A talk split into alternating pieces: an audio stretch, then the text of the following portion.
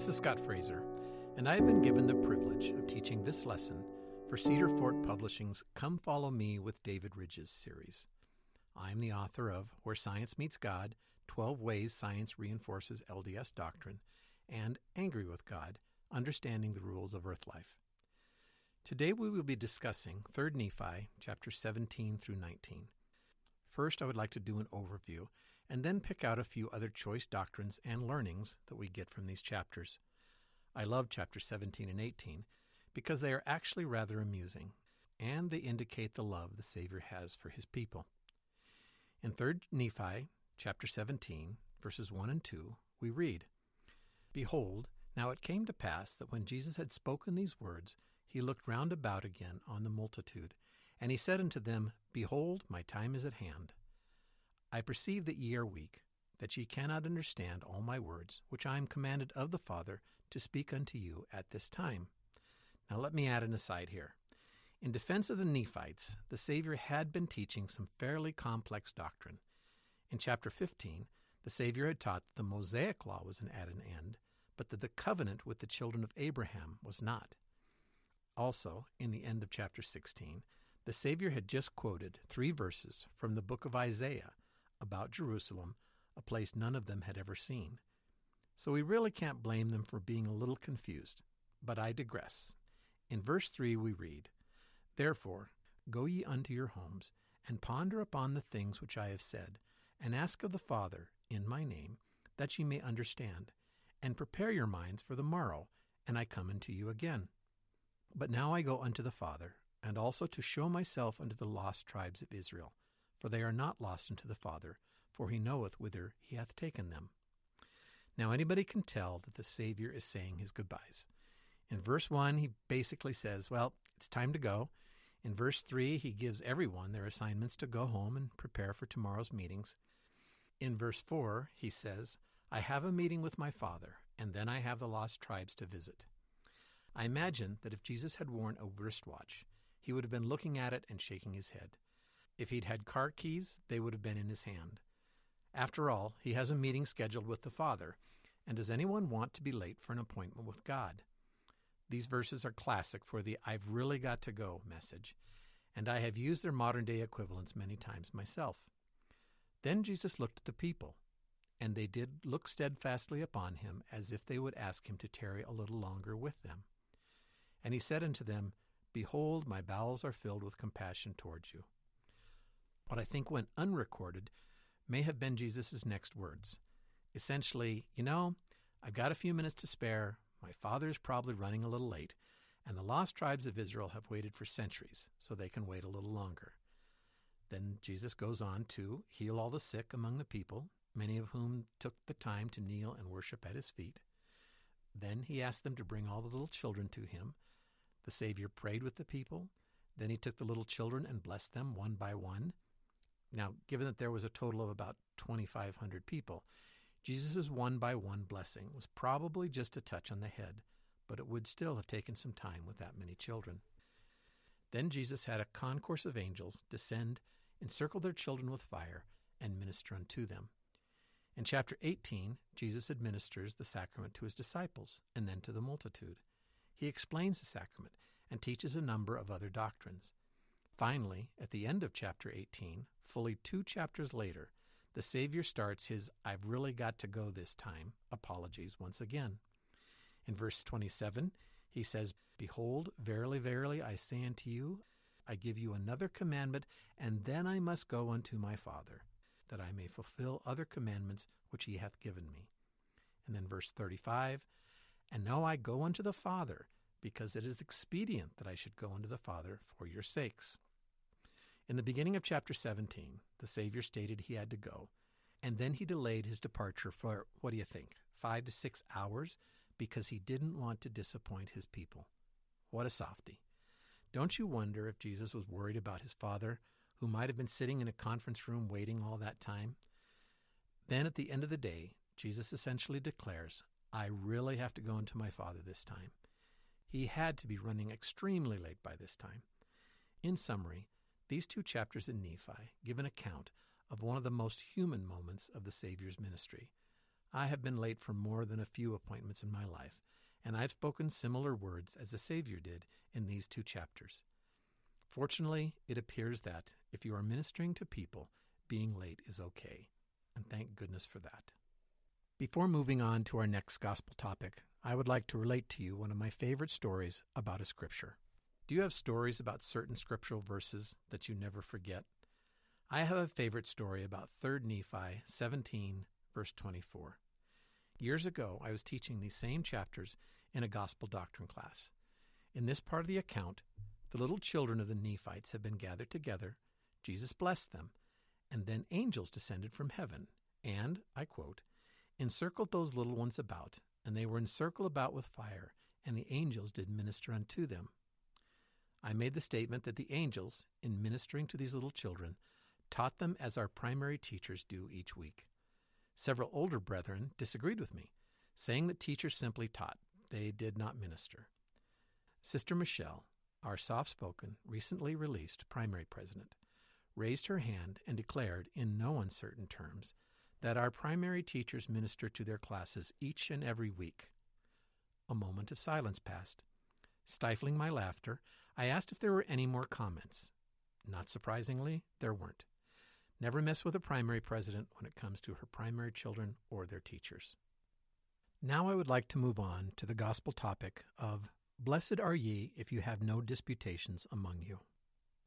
At the end of chapter 18, the Savior gives some very specific counsel about allowing people to come to the chapel to worship. In verses 22 and 23, he states that the members should meet together often, and, I quote, Ye shall not forbid any man from coming unto you when ye shall meet together, but ye shall pray for them, and shall not cast them out. In verse 28, Jesus then gives instructions about the sacrament, and I quote, That ye shall not suffer anyone knowingly to partake of my flesh and blood unworthily, when ye shall minister it. But, in case he wasn't clear in verses 22 and 23, he repeats himself in verse 30. Nevertheless, ye shall not cast him out from among you, but ye shall minister unto him. Then, in verse 31, the Savior clarifies what should be done with unrepentant followers. And I quote, But if he repent not, he shall not be numbered among my people, that he may not destroy my people. For behold, I know my sheep, and they are numbered. Then, in case you didn't catch it the first two times, the Savior repeats himself yet again in verse 32, and I quote, Nevertheless, ye shall not cast him out of your synagogues or your places of worship, for unto such shall ye continue to minister. Usually, the Savior's teachings are not so tiresome, so for a few verses, it is a bit of a mystery why he felt the need to repeat himself twice. But then he gives us the background and explains himself in verse 34, and I quote, And I give you these commandments because of the disputations which have been among you. Ah, now it makes sense. It appears that members had been arguing about whether or not they could cast difficult members or visitors out of their chapels, so the Lord needed to make his doctrine very clear. I always pictured Jesus rubbing his forehead at this point, as he says in a low, exasperated voice, and blessed are ye if you have no disputations among you. From the tone of those verses, I have decided the disputations among his membership probably give the Savior headaches. That's pure speculation, but it appears that there are great blessings in store if we can simply not argue with one another. I would now like to discuss the existence of sacred words that cannot be written. In 3 Nephi chapter 17, verses 15 through 17, we read, and when he had said these words, he himself also knelt upon the earth. And behold, he prayed unto the Father, and the things which he prayed cannot be written, and the multitude did bear record who heard him. And after this manner do they bear record The eye hath never seen, neither hath the ear heard before, so great and marvelous things as we saw and heard Jesus speak unto the Father. And no tongue can speak, neither can there be written by any man Neither can the hearts of men conceive so great and marvelous things as we both saw and heard Jesus speak. And no one can conceive of the joy which filled our souls at the time we heard him pray for us unto the Father. In the margins of my scriptures, I have written, Why not? in big letters. I find this very frustrating. Mormon, or the Nephites of the time, tell us how great and marvelous were the words of the Savior in his prayers. But, sorry, we can't tell you what they were. When I first read these verses, I thought it might have simply been a translation problem. We speak English, which has a written word for every spoken word. But in 3 Nephi 5:18, Mormon admits that he is not able to write down all the words of his language. He says, and I quote, "And I know the record which I make to be a just and true record. Nevertheless, there are many things which, according to our language, we are not able to write." Having spoken and written English all my life, it is hard for me to imagine any words which cannot be written, spoken, or understood by others. The last part of this scripture seems especially taunting, and no one can conceive of the joy which filled our souls at the time we heard him pray for us unto the Father. It's one of the few times I've wanted to yell at my scriptures that, obviously, we can't conceive of the joy because you're not going to tell us what was said. It's rather like Mormon telling us how great some cookies tasted as he jams the last one in his mouth. But apparently, this wasn't just a translation problem. Mormon tells us how great and marvelous were the words of the Savior's prayer in chapter 19 as well. In verses 32 through 34, we read, And tongue cannot speak of the words which he prayed, neither can be written by man the words which he prayed. And the multitude did hear, and do bear record, and their hearts were open, and they did understand in their hearts the words which he prayed. Nevertheless, so great and marvelous were the words which he prayed, that they cannot be written, neither can they be uttered by man. Not only is Mormon forbidden from writing the words, men are forbidden from uttering the words. Mormon just spent six verses making his point, so maybe this is an aspect of faithful living that we should better understand. Apparently, the Nephites were righteous and faithful enough to 1. be able to see miracles that no one in Jerusalem got to see, and 2. hear teachings that no one in Jerusalem got to hear. In the last two verses of today's lesson, 3 Nephi chapter 19 verses 35 and 36, it says, And it came to pass that when Jesus had made an end of praying, he came again to the disciples and said unto them, So great faith have I never seen among all the Jews. Wherefore I could not show unto them so great miracles because of their unbelief. Verily I say unto you, there are none of them that have seen so great things as ye have seen, neither have they heard so great things as ye have heard. I admit that I am envious of the Nephites. I would love to know what doctrines they were taught. I look forward to the day that I can hear those teachings. The doctrine of keeping sacred things sacred is taught throughout the Scriptures. In Doctrine and Covenants, section 76, 114 to 117, we read about a vision that Joseph Smith and Sidney Rigdon had seen. And I quote, But great and marvelous are the works of the Lord, and the mysteries of his kingdom which he showed unto us, which surpasses all understanding in glory and in might and in dominion, which he commanded us we should not write while we are yet in the Spirit, and are not lawful for man to utter. Neither is man capable to make them known, for they are only to be seen and understood by the power of the Holy Spirit, which God bestows on those who love him and purify themselves before him, to whom he grants this privilege of seeing and knowing for themselves. Now I know the requirements. If I love God and purify myself before him, like the Nephites of long ago, I will someday be granted the privilege of seeing and hearing his great and marvelous works, as well as the mysteries of his kingdom. It appears that I just must be patient. Now let's move on to the granting of the Holy Ghost to the Nephites. The next morning, after the day that Jesus had had such a hard time getting away, the Nephites gather again, except this time there were a lot more of them. Word had gotten out about what was happening in Bountiful, and Nephites turned out in droves. One can hardly blame them. I certainly would have turned out too. There were so many people, they were divided into twelve groups so they could be taught. Remember, no microphones or speakers were available at that time, and a voice can only carry so far. After teaching and prayers in 3 Nephi 19:11, Nephi is baptized. He then baptizes the other 11 disciples that Jesus has chosen. By the way, as an aside, you will notice that these 12 disciples are never referred to as apostles. All the apostles were still in Jerusalem. Jesus picked 12 brethren to lead the church in the Americas, but they were not apostles. It is probably safe to say that all 12 disciples were rebaptized, since they were all faithful church members. Their baptisms were symbolic of the new life that they would lead as the leadership of the Church of Jesus Christ. Yet another aside, there was a time in early church history that rebaptism was very popular. Members would repent of a sin and be rebaptized so they could start over. It got so crazy that the church finally had to put a stop to the rebaptisms, explaining that, under normal circumstances, only one baptism was needed in your life. But for the Nephites and their own church history, this was not a normal circumstance.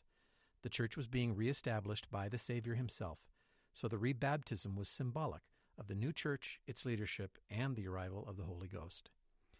Because indeed, after the twelve disciples were baptized, the Holy Ghost fell upon them. Now, instead of the little children, the twelve disciples were encircled about as if they were by fire. Yet a third side note what is something that looks like fire but isn't? Acts 2 3 describes the Pentecost, where we read of cloven tongues like as of fire that sat on each person who was filled with the Holy Ghost. Jesus told the Nephites he would baptize them with fire and with the Holy Ghost. Someday I do want to see what fire is being described here. So, getting back to the account, angels descended once again, but this time it was to minister to the twelve disciples. Jesus then appears and spends the next 11 chapters teaching the Nephites even further. In chapter 18, the twelve disciples were given the Melchizedek priesthood to be able to bestow the Holy Ghost on church members. We can be sure that this happened after Jesus ascended. In the first chapter of 4th Nephi, we are told that people were being baptized into the church and that they did also receive the Holy Ghost. As it was in the New Testament, having the Holy Ghost first appear to the church was a very important event in the Book of Mormon history. I would now like to move on to our next topic the concept of praying for or praying not for the world. In 3 Nephi 19, verse 29, Jesus Christ is praying for his chosen disciples in the Americas. He says, Father, I pray not for the world, but for those whom thou hast given me out of the world, because of their faith, that they may be purified in me, that I may be in them as thou, Father, art in me, that we may be one. Now, this is not the first time the Savior makes such a request. During his intercessory prayer in the Garden of Gethsemane, Jesus offered a similar request for his twelve disciples in the Old World that he was preparing to leave behind. In John 17, verse 9, he states, I pray for them, I pray not for the world, but for them which thou hast given me, for they are thine. In both cases, Jesus Christ specifies that he is not praying for the world. Doesn't it seem a bit strange? In the same intercessory prayer, the Savior says a few more things about the world that are not so complimentary. Speaking of his twelve apostles in the Old World, in John 17, verses 14 through 16, we read, I have given them thy word, and the world hath hated them, because they are not of the world, even as I am not of the world. I pray not that thou shouldest take them out of the world, but that thou shouldest keep them from the evil. They are not of the world, even as I am not of the world. I have heard many public prayers in which the world is prayed for, but I am not so sure this is appropriate. In one of my books, I mentioned that in our prayers, we should only ask for those things which the Lord can provide us. There are rules that God must follow in giving blessings. I'm sure it's very frustrating for him to be asked for things he cannot provide. For example, you shouldn't ask God to override the agency of a loved one and force him back into church. You also shouldn't ask God for great blessings for a person who is rebellious, sinful, and totally unrepentant. How can God bless such a person and follow the rule that blessings come with obedience? Expanding upon that thought, how can God bless a world full of people who are rebellious, sinful, and totally unrepentant? I find it instructive that the Savior, who loves everyone in the world, clarifies to the Father that he is not praying for the world. Maybe we should follow his example and pray only for those that the Father has given to us out of the world. In these last three verses, the Savior mentions three times that neither he nor those who have been given him are of the world. Maybe our prayers should be more specific as well. Those who he has given us and who we love can be kept from becoming of the world. I don't believe that God can bless the whole world in its present state. The blessings we receive come because we don't become part of the world. Though we must live in the world, we shouldn't be of the world. Pray for those people that God has given you either as family or friends. The world as a whole will go on as it chooses to go. So that is all I have prepared for you today. I hope this lesson was enjoyable.